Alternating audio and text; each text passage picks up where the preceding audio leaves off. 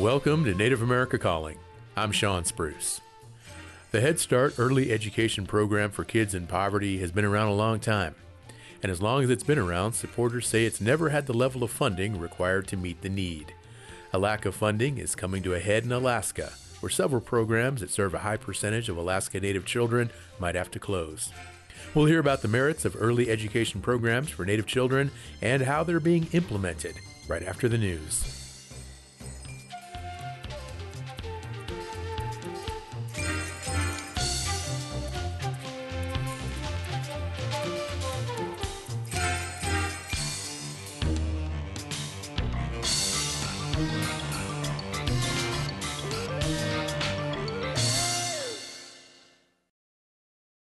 This is National Native News. I'm Antonia Gonzalez. Broadband access is a top concern among many tribal citizens across the country. The topic was addressed at the National Congress of American Indians Annual Convention Tuesday in New Orleans. As Rhonda LeValdo reports, attendees also discussed technology and data collected, managed, and applied responsibly in Indian country. Indigenous data sovereignty and governance was a packed session. The session talked about how tribes could model the Gila River Indian Community. The tribe located in Arizona started its own telecom company. Governor Stephen Rowe Lewis talked about how he was impressed by seeing his own people being taught about the telecom industry and its economic impact, which he says can be helpful for other nations. This is a moment that could be a digital movement across Indian country, and it's important that tribes and tribal leaders take advantage of this moment. Former Federal Communications Commission Chief of the Office of Native Affairs and Policy, Jeff Blackwell, talked about the importance of digital sovereignty for tribal nations. You are preparing yourself to assert your sovereignty in the cyber world, that you are beginning to understand, to address all of these areas, network, governance, participation, authority. Blackwell was recently announced as NCAI Chief of Staff and told the audience NCAI would provide an outlet for tribes to get connected with ways to navigate how to get started with digital sovereignty. And federal funding may also be a way for tribes to improve access to broadband. This is Rhonda LeValdo for National Native News. More than $9 million has been approved for a project incorporating Native American management practices for oak habitat restoration in Oregon. As KLCC's Brian Bull reports, this includes cultural burns. The USDA Natural Resources Conservation Service awarded the money, which will go to the Oregon Agricultural Trust and its partners. Kavoka Jackson is a program manager for the EcoStudies Institute, one of the partners. She's done controlled fire operations based on how indigenous people did for ages, blending ancient practice with modern methods. Use of cultural fire, traditional fire on the landscape, which usually entails people who are trained or have the wildfire qualifications. That usually entails fire trucks or water resources, the use of drip torches, other hand tools. The project also seeks to permanently protect designated oak savannas and woodlands and give Native Americans access to them for cultural use and environmental stewardship. The priority area for this project are Lane and Linn counties. For National Native News, I'm Brian Bull. U.S. Senator Markwayne Mullin made headlines after a heated confrontation with a witness during a hearing about unions Tuesday in the Health, Education, Labor, and Pensions Committee. The senator from Oklahoma challenged Sean O'Brien, the president of Teamsters, to a fight. Sir, this is a time, this is a place. If you want to run your mouth, we can be two consenting adults. We can finish it here. Okay, that's fine. Perfect. You want to do it now? I'd love to do it right now. Well, stand your butt up then. You stand your butt up. Oh, hold on. Oh, stop it. Is that your solution every problem? No, sit down. That's right, you're a clown. Sit down. Okay. You know, you're a United States Senator. Sit down. Active. Oh, okay. Sit down, please. All right. The exchange happened after Mullin held up several pieces of paper reading critical tweets from O'Brien made at the senator. The two threw insults at each other for several minutes as Senator Bernie Sanders, chair of the committee, tried to calm the situation and then proceeded to move the hearing forward. Mullin, an enrolled member of the Cherokee Nation and first Native American to serve in the Senate in nearly 2 decades, is a former MMA fighter and challenged O'Brien to a charity match next year. In an interview with Fox News, Mullin defended his action, saying he's a guy from Oklahoma, and was responding to O'Brien. I'm Antonia Gonzalez.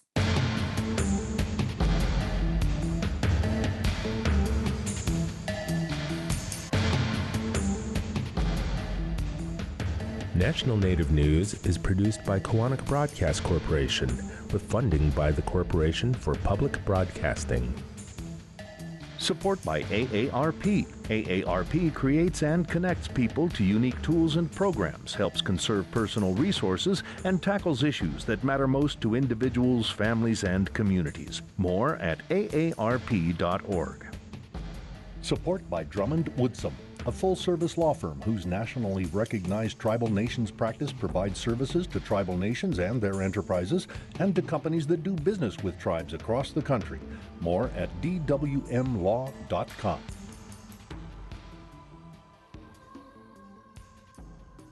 Native Voice One, the Native American Radio Network.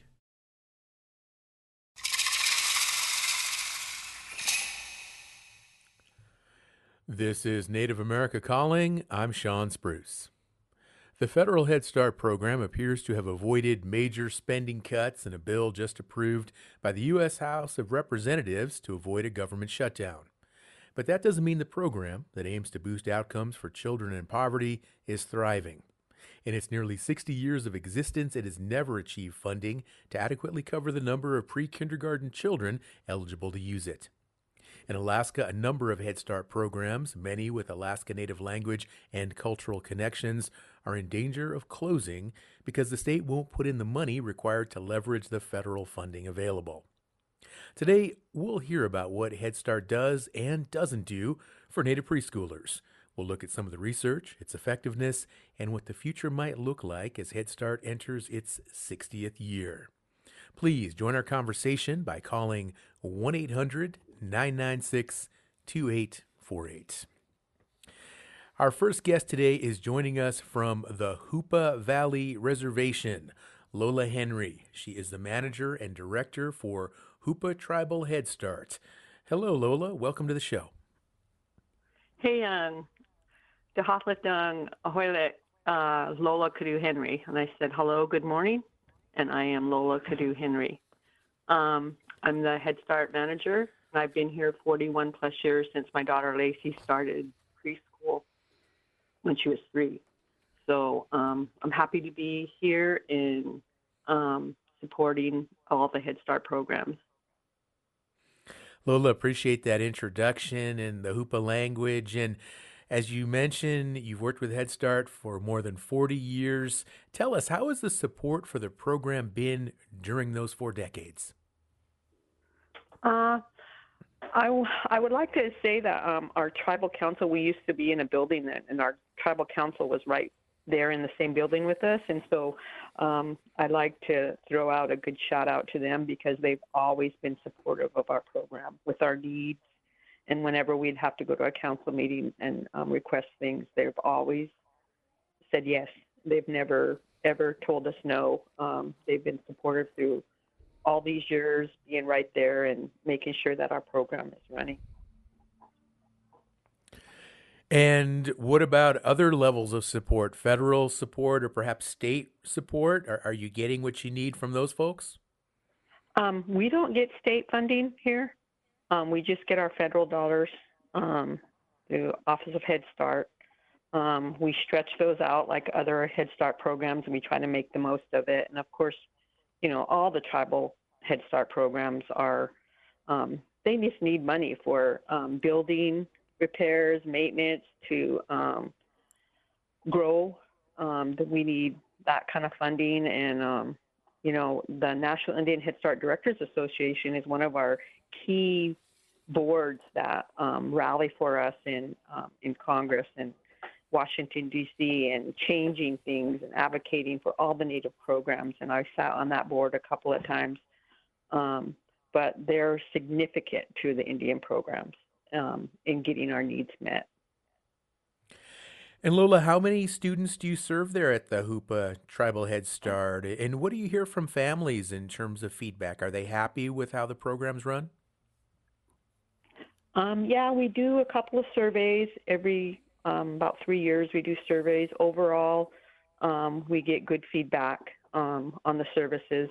You know, people are going to work. They need our services. We changed some part-day program into full-day slots, so the kids are here all day.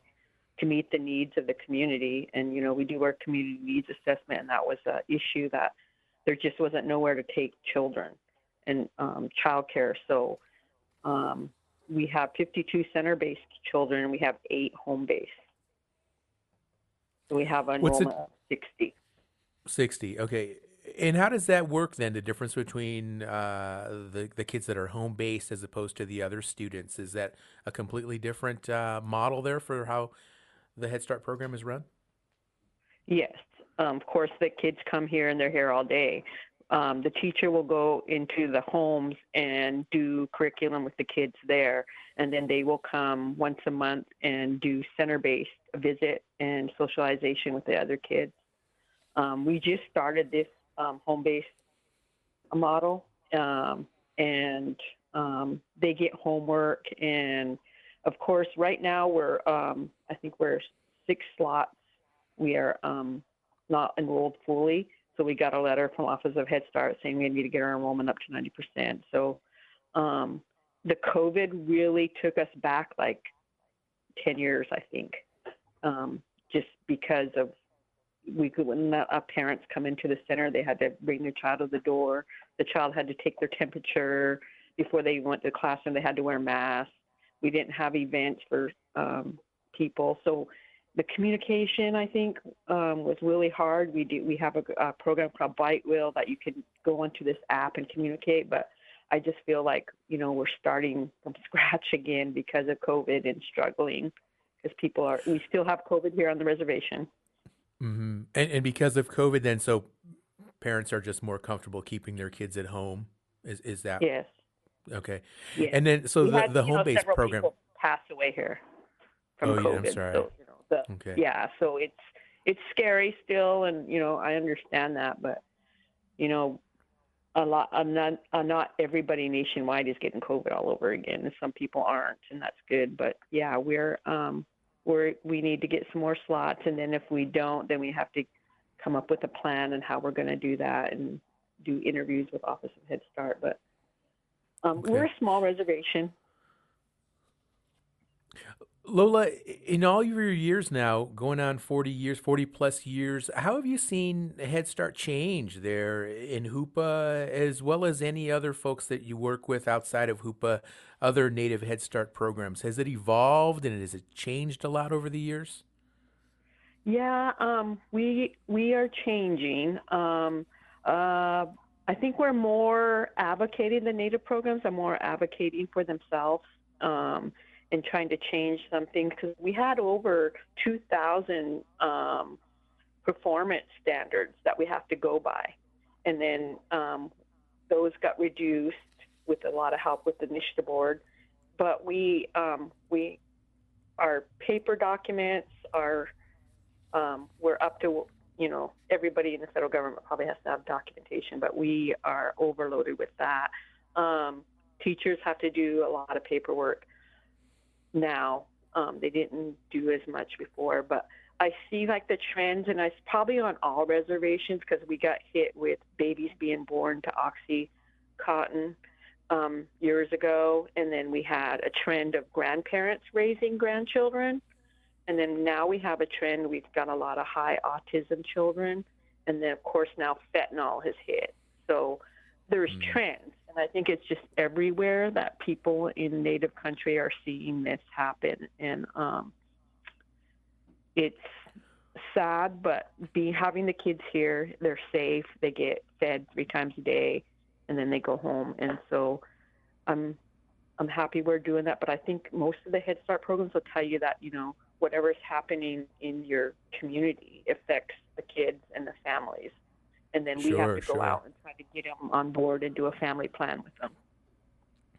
And overall, how well do you think Head Start is working in your community and other Native communities, Lola? Is there any research specific to Native families that gives us a better understanding of how effective it is? You know, the only thing I do, and it's every year, is I look at the graduation announcements in our local paper, all the graduates that are graduating, and like over 50% of them are students from years ago. And so for me, I was like, oh, there's a Head Start kid. And so that's the only thing I do, but I don't write down the data. I don't keep track of it. And but that's kind of a success right there of having so many kids. And we actually have 3 workers here that used to be Head Start children. And well, it sounds like anecdotally, you do see a favorable trend then from the kids in your community that go through Head Start and then go on to graduate high school. Yeah, and we get that feedback from the school too, that they could tell which children went to Head Start and which ones didn't. Oh, they can. I'm curious to know, like, how can they tell? Like, is it just, are they more engaged? Are they better students? What? They're developmentally on key and on board, because we try to we do an assessment just like the local school does here, and so we try to get them ready for those needs that the school wants them to know by the time they get there. So we work hard on that with our curriculum to get them to that level. When they start kindergarten, they'll be ready. Mm-hmm. Head Start, that is our focus on Native America Calling today. It is a Wednesday, and for those of you who are listening to this show, and if you have any insights to share with regard to Head Start, maybe you went to Head Start, maybe you have a child or a grandchild who is a Head Start student, give us a call. Tell us what you think. Tell us what you know. Maybe you are somebody who went to a pre-K program, or you have familiarity with pre-K. Tell us, compare and contrast the two. What do you think is the difference between pre-K as an option for a young child or a Head Start program?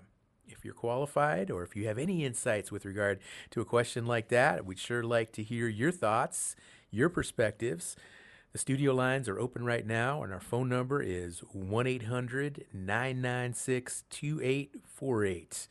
Federal Head Start programs appears to have avoided a major spending cut with this new bill through the House of Representatives. So we're going to talk more about that and how Head Start programs operate in different parts of the country, in different Native communities. We've got a wide range of guests on our show today, from as far away as Alaska, of course, Hoopa, California, New Mexico as well. And we're going to hear from those other guests when we come back from this short break. So folks, please stay with us.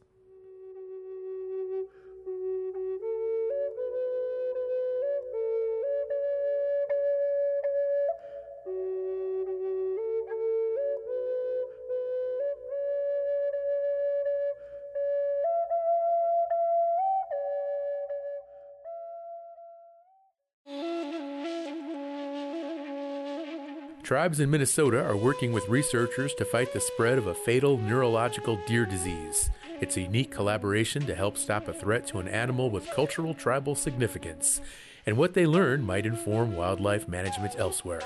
We'll hear about chronic wasting disease on the next Native America Calling.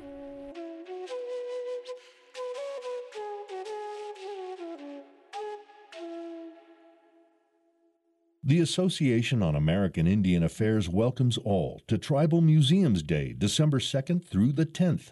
Tribal museums may offer no-cost or reduced admission, art markets, and cultural demonstrations. Tribal Museums Day honors Native nations as the experts of their diverse cultures. A map of tribal museums and more is available at indian-affairs.org/Tribal Museums Day. The Association on American Indian Affairs supports this show. Thank you for listening to Native America Calling. We're talking about the Head Start program and how it operates in different Native communities. Do you have a child in Head Start? What can you share about your experience with Head Start? Let us know at 1-800-996-2848. That's also 1-800-99-NATIVE. Our next guest is from the Bristol Bay Native Association, Annee Shade. She is actually in Albuquerque, New Mexico this week, though, attending the Tribal Early Learning Initiative, and is the Bristol Bay Native Association Child Development Department Director. Hello, Ann. Welcome to our show. Hi, Sean. Thanks so much for having me. Absolutely. Well, as we heard in our intro, it sounds like Head Start in Alaska is at a crossroads right now. Low enrollment and teacher shortages. What's causing these problems, Ann? Well, a lot of it is like Lola mentioned, you know, we're just kind of struggling to come back from the pandemic. But the main problem is compensation for Head Start staff is really low compared to what school districts can offer. So we've lost a lot of staff to local school districts, and sometimes even to like baristas or other retailers. They can make the same hourly wage doing that kind of work than Head Start, and Head Start is a lot of work. So if you can make coffee for the same hourly rate, it's a lot less work. So we've been losing workers to all kinds of different areas. Now, has it always been that way? Has the pay always had a struggle to be competitive there, or is this a recent development with these jobs at Starbucks or other service jobs like you describe?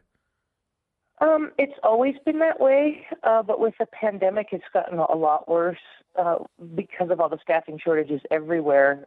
Retailers have been able to increase their wages, and that kind of has the downhill effect for us of not being able to keep up with those increases. Additionally, the state of Alaska lowered the requirements for being a teacher in a school district, and so we've lost a lot of staff to those programs. People who maybe have an AA or maybe not quite have an AA are now eligible to be certified teachers. So we've lost several staff members through that program. And how are these issues impacting the kids in these programs and their parents and their families as well? Well, we're facing a drastic threat of decreased funding across the state. As Lola mentioned, she has an under-enrollment letter, and so do about half of the grantees in the state of Alaska. So of those 8 or 9 grantees that have received that letter, the total potential loss to the state of Alaska is $12.5 million of federal funding. So although programs are in operation right now and there's not a reduction in services, per se, there very well could be a drastic permanent reduction if we don't figure out how to get all the programs in the state back to the 90 to 95% required enrollment. Mm-hmm. And what happens to those children and those families if you don't meet that criteria? Those programs, we'll have to close classrooms. Right now, just in the Bristol Bay program, we have one classroom that's still closed because we haven't been able to find staff. So those kids have no services at the moment, and that's the same story across the state. But, if we don't figure out how to fix this soon, we're going to be in worse shape with a loss of $12.5 million. Right, right. Thank you, Anne. I want to bring another guest into our conversation now who is also in Alaska, Mary Ellen Fritz. And Mary Ellen is the Aleutian Pribilof Islands Association Department of Family and Community Development Director. She is Inupiaq. And hello, Mary Ellen. How are you today?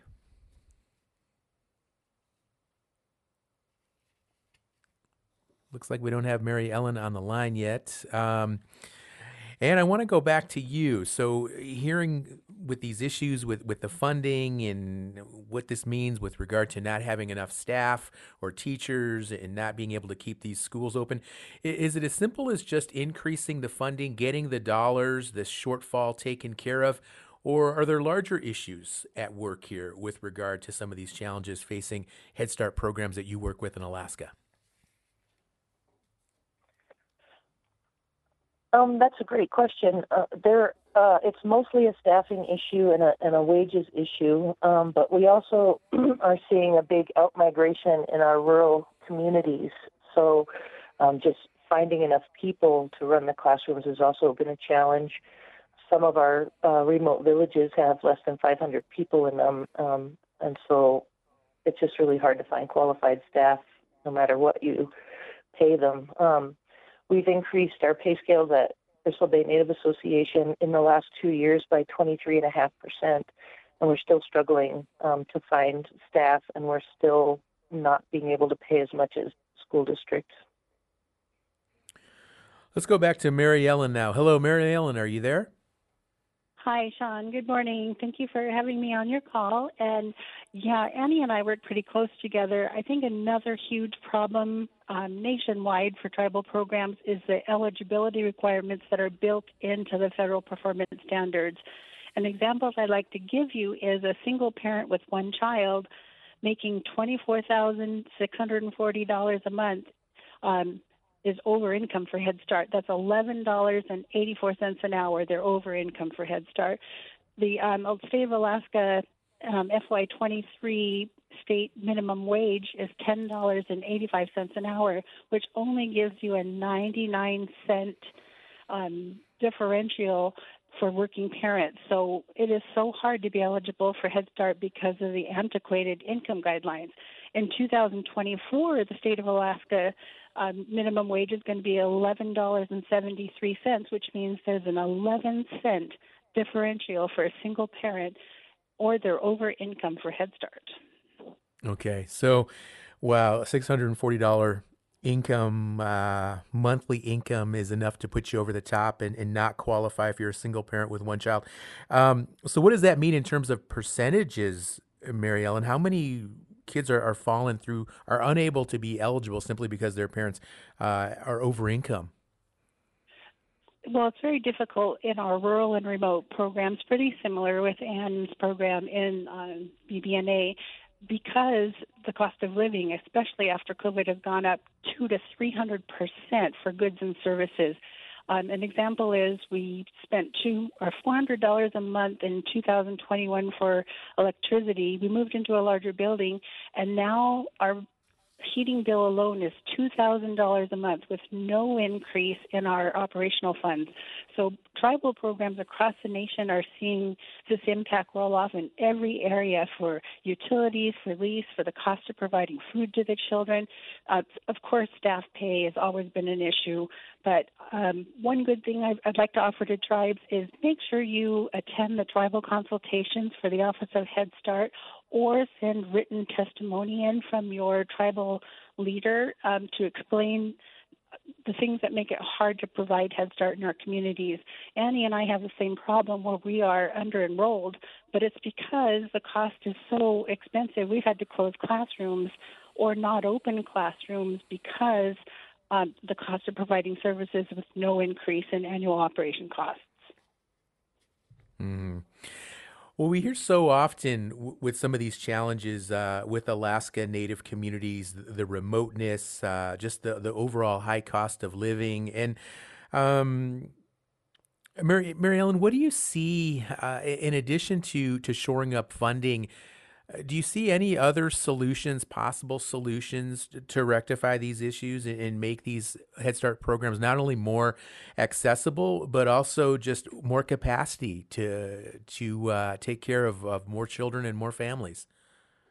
Yes, there's a wonderful solution. And about 2 years ago, our tribal leader here at Aleutian Pribilof Islands Association, Dmitry Filimonov, who's an incredible supporter of children and our families in our remote communities, work through our legislative office to provide a list of changes to the Head Start performance standards to have tribes have more determining power to make the changes to reach more families, making sure that tribal indirect cost rates are accepted by the Office of Head Start and aren't tied to administrative cost limitations, making sure that that tribes have the ability to adjust their funding to increase the wages for staff to keep them and to grow our own tribal staff. There are several programs with the state of Alaska that pay for the Child Development Associate preschool teaching credential, so it's free to tribes in Alaska. We want states to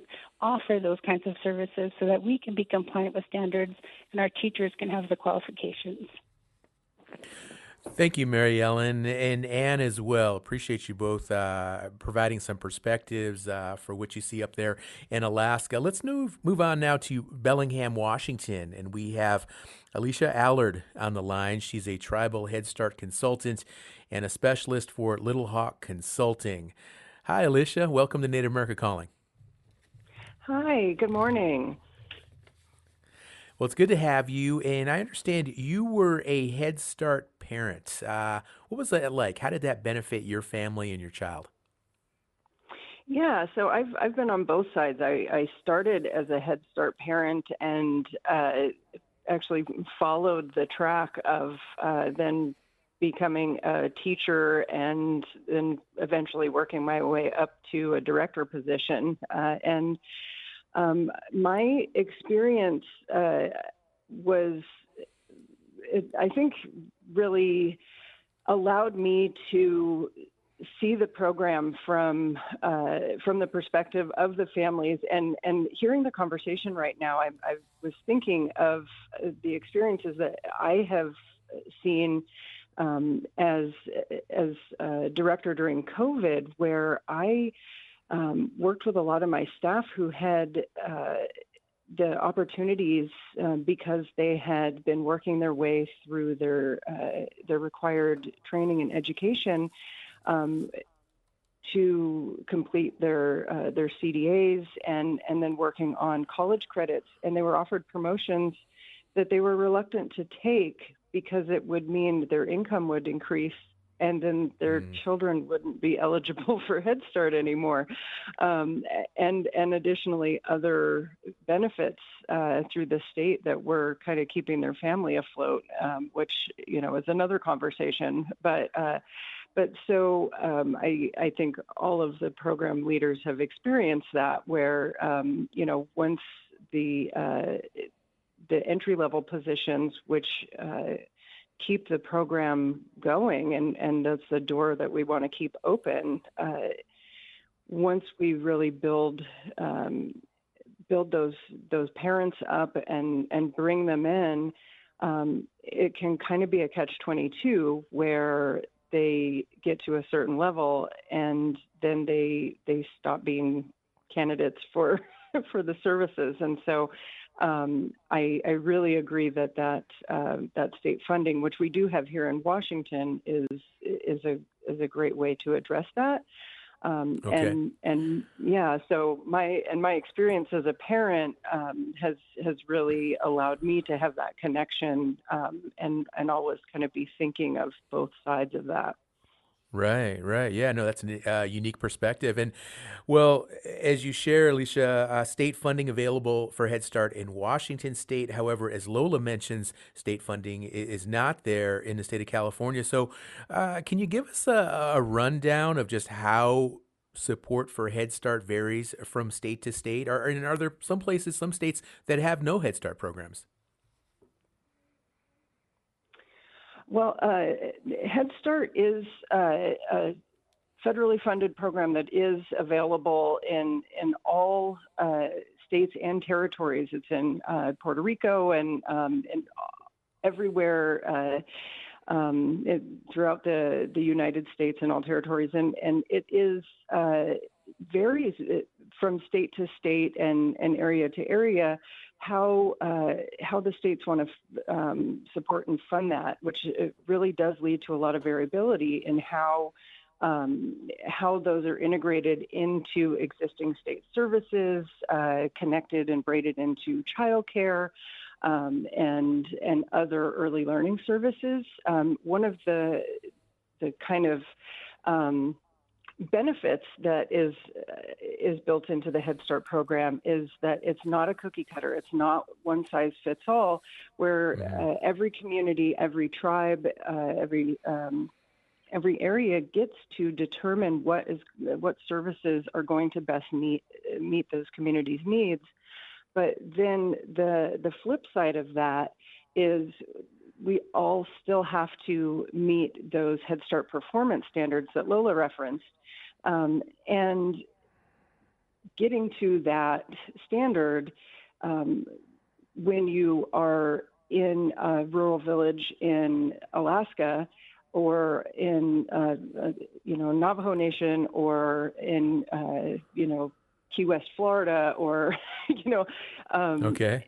Everybody has different resources that they're dealing with, and so trying to keep a facility that is going to meet all the health and safety standards is going to look very different depending on what community that you're living in and what resources you have available, what staff you have available, what education resources you have access to. And so that's where a lot of these challenges come in addition to funding. And so while it is a service and funding is available to all these areas, that's really what I see working with tribal nations all over the country. All right. That's where I see a lot of that conflict and the barriers start to arise. Okay. Alicia, pre-K, that's another type of program for early childhood development. What's the difference between pre-K and Head Start? Well, Head Start is preschool, but there are numerous different approaches to early childhood education. And so pre-K is kind of another term for preschool. And then there's childcare.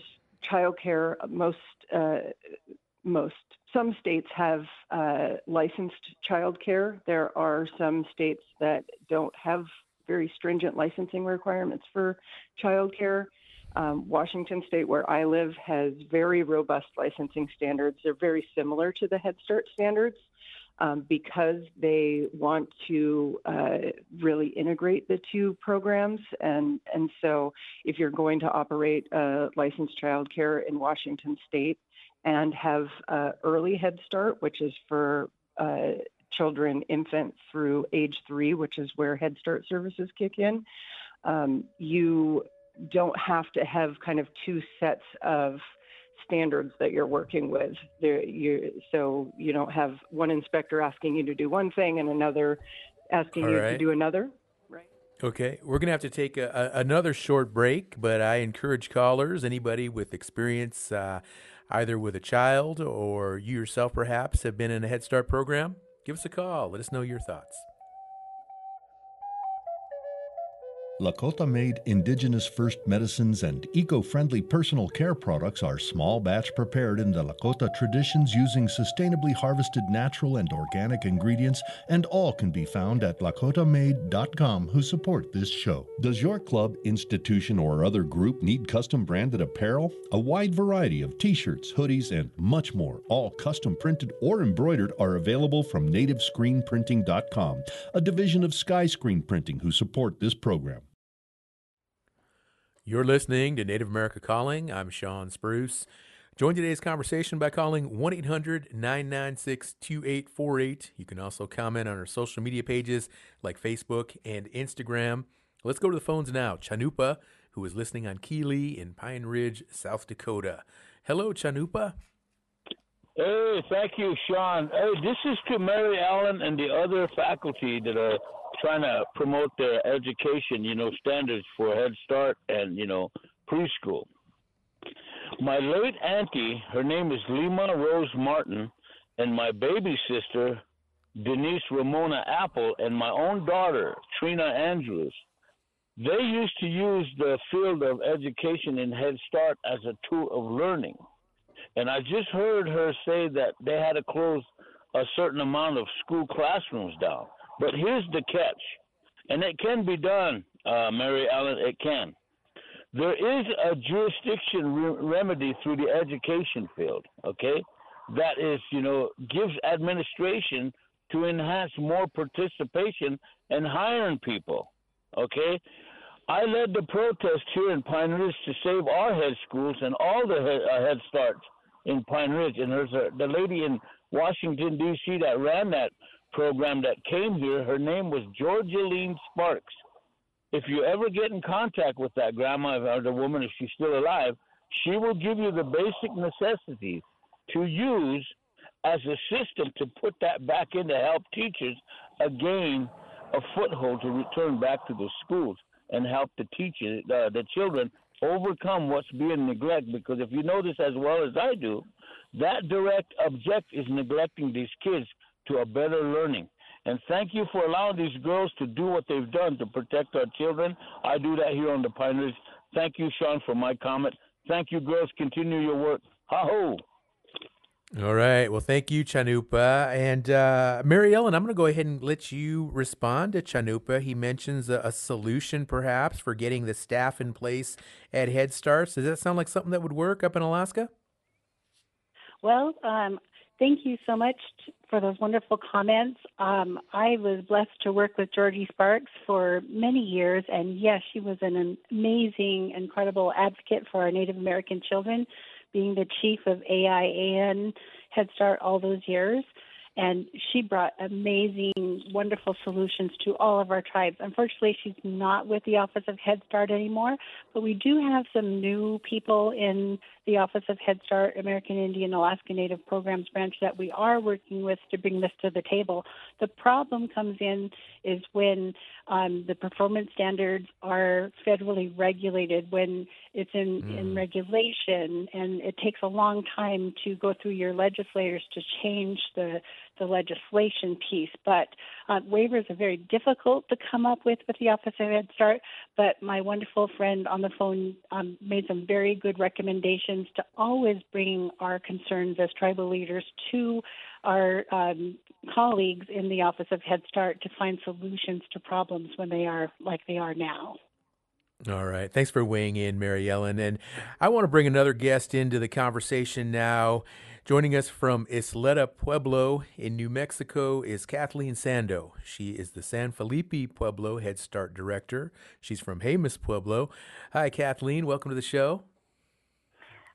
Good morning. This is Kathleen. Yes, I am from Jemez Pueblo. And I've been the Head Start Director at San Felipe for going on 3 years, but I've been in Head Start since 2002, on and off. Okay, so 20 years. And Kathleen, what's your thought? How effective is Head Start there for Pueblo families in New Mexico?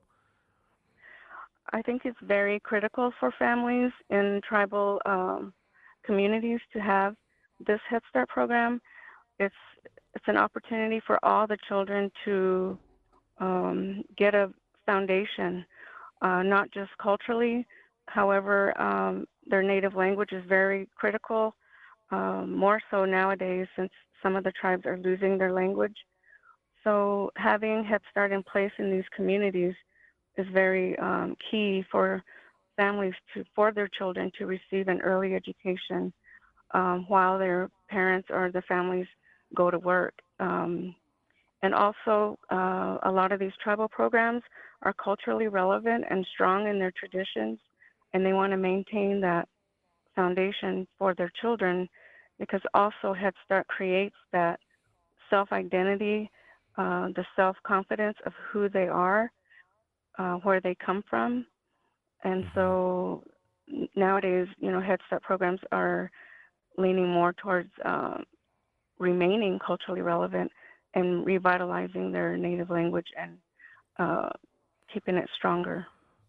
Well, that all sounds wonderful, Kathleen, and maybe if you could just give us a sneak peek here. Take us inside what a typical Head Start classroom looks like there at San Felipe Pueblo, and how are those cultural connections being made for these young children? Well, coming into the program, the majority of the staff do speak the Karis language. They're very fluent, so they are greeted and welcomed as soon as they get on the bus. So the native language begins at that moment.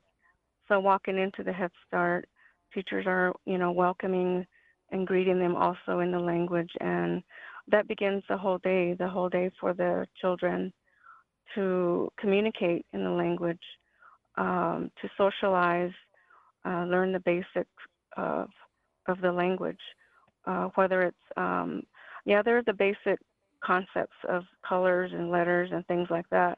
However, some of the teachers that are immersed in the language utilize pictures like corn or chili, things like that, and they use those words to translate. It's not always about ABCs, 1, 2, 3s, so they use their cultural language or their traditions in their instruction on a daily basis. And every season is different in every culture. So at San Felipe, they utilize what's happening right now at the moment, like November. Yeah. Okay, and there at San Felipe, I mean, we heard from some of the other communities that, Head Start is often a way for parents to have childcare if they're working, two-parent families working perhaps. Is that the case there in San Felipe as well? Are there some folks that bring their kids there for childcare, or is it more from a early childhood development perspective that they're sending their kids to Head Start at San Felipe? It's an early childhood development program. However, the way San Felipe is structured is they have a home-based childcare where the parents or their childcare providers provide services at the home for their children. And the children that are 3 to 5 year olds they attend Head Start. There's not a childcare center, however, that's in the plans this coming year. And being at the part of the TELE, as one of the ladies mentioned, we're trying to coordinate servicing efforts to combine services for childcare as well as Head Start. And many programs already have an early Head Start program and a childcare, so they already have that in place. So San Felipe has home-based childcare services. Thank you. Thank you so much, Kathleen. This is really helpful information. I want to bring another guest, our last guest in the conversation now, who's also in New Mexico. Joining us from Isleta Pueblo is Andrea Pesina, and she is the executive director for the Isleta Pueblo Head Start and Child Care Program. She's a member of Isleta Pueblo. Andrea, I appreciate your patience. Thank you for joining us today. Good morning, everyone. My name is Andrea Pesina. I am from the Pueblo of Isleta. I've been a Head Start employee for going on 19 years. I am now the executive director for the program. And like we stated before, Head Start is one of those most essential programs, and although it is federally funded, it is actually chronically underfunded and under-resourced. And like we were stating, and everybody has stated, eligibility and availability vary from state to state, but I think there's that gap throughout the whole nation. Okay. So, Andrea, are you folks there at Isleta, are you struggling with some of these same challenges we're hearing about in Alaska and other parts of the country with not being able to secure enough staff, funding issues, other challenges? Yes, we also did receive a letter from the Office of Head Start for being under-enrolled. And for our program, we are classified under the American Alaska Native and do have those flexible funding accomplishments. But like one of the ladies stated earlier, there's that federal guideline of the poverty guideline, so many of our families don't fall under that. And with the Head Start regulations, we're required to meet those maximum thresholds for income. So it's one of those things, you either have to choose if you're going to be federally under-enrolled or if you're going to enroll somebody, too many that are over income, and it's finding that balance between all the different regulations. Okay. Andrea, so what happens to a family, or specifically to a child, whose parents are just a little bit over income, so they're not eligible for the Head Start program there at Isleta Pueblo, but they really need the program, either for child care or just they really want their child to participate? Maybe they can't afford to go out and send them to some sort of a private academy or something like that. What are the options for a family like that? So for our program, we're fortunate in that aspect because we do also get funding from our CCDF program, and our CCDF program funding is a little bit more flexible. So what we try to do is try to make the CCDF funding flexible enough that we're able to enroll our families that do not qualify for Head Start. But in the same aspect, for our program, it's a little different because all of our programs are under one roof. They're all run the same way. They follow kind of the same curriculum, the same language and everything that's used in the program.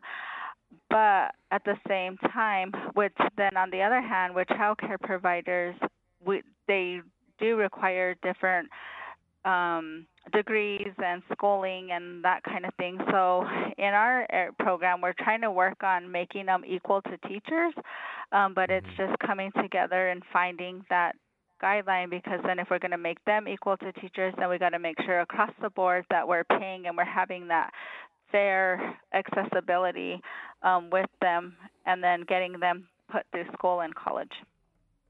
So with that additional funding, Andrea, are you able to serve all of the families that apply to Head Start, or are you still having to turn some people away?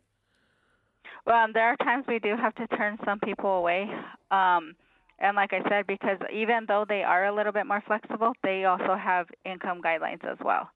And being a part of the National Directors Association Board, it's one of those things that we've been advocating for Head Start to change those income guidelines and make, I know we've come a little ways with them changing the performance standards, then making them a little bit more cultural relevant, but there's some that are just still there that hold us back from kind of just leaving it open to all the children and families. Okay. Well, obviously this is a challenge here, and I'm sure it's political with regard to how these eligibility criteria are met. And I want to ask you, Andrea, as well, because Head Start, of course, began as a Johnson administration initiative to put federal money toward helping families, low-income families in poverty.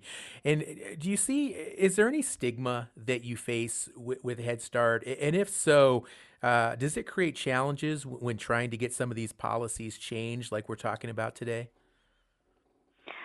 There is, because they keep going back to, like, it is made for low income, it is made for, but at the same time, those poverty guidelines have not changed. They have not, things cost a little bit more, and like the ladies have stated earlier, the pay has changed, cost of living has changed, and a lot of these regulations based around income have not caught up to where they would need to be. So things look a little different than the way they used to look a couple years ago compared to what they're looking like now. Like, families are paying more just for a gallon of milk, and their jobs may not have increased their pay, and it kind of puts them in a rock and a hard place, but we're going off those federal poverty guidelines, and with the federal poverty guidelines being so low, it puts them at a disadvantage because they're right above the cutoff, and it's not fair to them that then they're no longer essentially classified as low-income families. Right. And we hear about issues like this in so many programs that are based on income. And if a person or a family just happens to go $1 over that threshold, it can be the difference between being eligible and being not eligible. And Andrea, how positive or how confident are you going forward that you can get these changes in place so that these eligibility requirements can better serve the needs of your community? I think it's not going to just take the National Indian Head Start Directors Association in itself, but it's going to take all these communities coming together, getting their tribal leaders to speak at these tribal consultations that they have, and everybody really, really being a big advocate for Head Start, whether it's reaching out to your local Congress people, having your tribal officials always advocating for Head Start, and ensuring, and we're all sharing the same story. We're all across the different nations, but we all have the same message, and it's all in to support all these Native American children and families. Well, Head Start programs and their challenges and their impacts in tribal communities. That has been the focus of our show today here on Native America Calling. Wonderful discussion. Want to thank all of our guests who joined us today: Lola Henry, Andrea Pesina, Annee Shade, Alicia Allard, Kathleen Sando, and also Mary Ellen Fritz. Appreciate all of you spending time with us today here and informing us and educating us on how Head Start programs function and operate in tribal communities. Hope you'll tune in again tomorrow as we take a look at tribes working to stop the fast spread of a fatal neurological disease affecting animals like moose, deer, and elk. Until then, I'm Sean Spruce. Support by Penguin Random House, publisher of Contenders by Tracy Sorrell, illustrated by Aragon Starr, the story of John Mayers and Charles Bender, the first two Native pro baseball players to face off in a World Series. This and other stories at prh.com/stories-of-the-land. Native American-made gifts at Ho-Chunk Inc.'s Sweetgrass Trading Co. include food, beauty, and wellness items from across Turtle Island. Christmas delivery available for orders placed by December 18th at sweetgrasstradingco.com. Ho-Chunk Inc. supports this show. Open enrollment at Nenegi, Medicare, and the marketplace. Holongo at Ela, it's Eastbridge on Pesonat Nelegi, Benye, Nahat at Old Nil. At Outer Nighty Kid Nelegina Holongo, Aya, Azad, and Plans Angoda Badi Not, healthcare.gov, beat the Inch, Peshbehadil, 1-800-318-2596. Kodohan Eliagi, Aya, Centers for Medicare and Medicaid Services, Aya.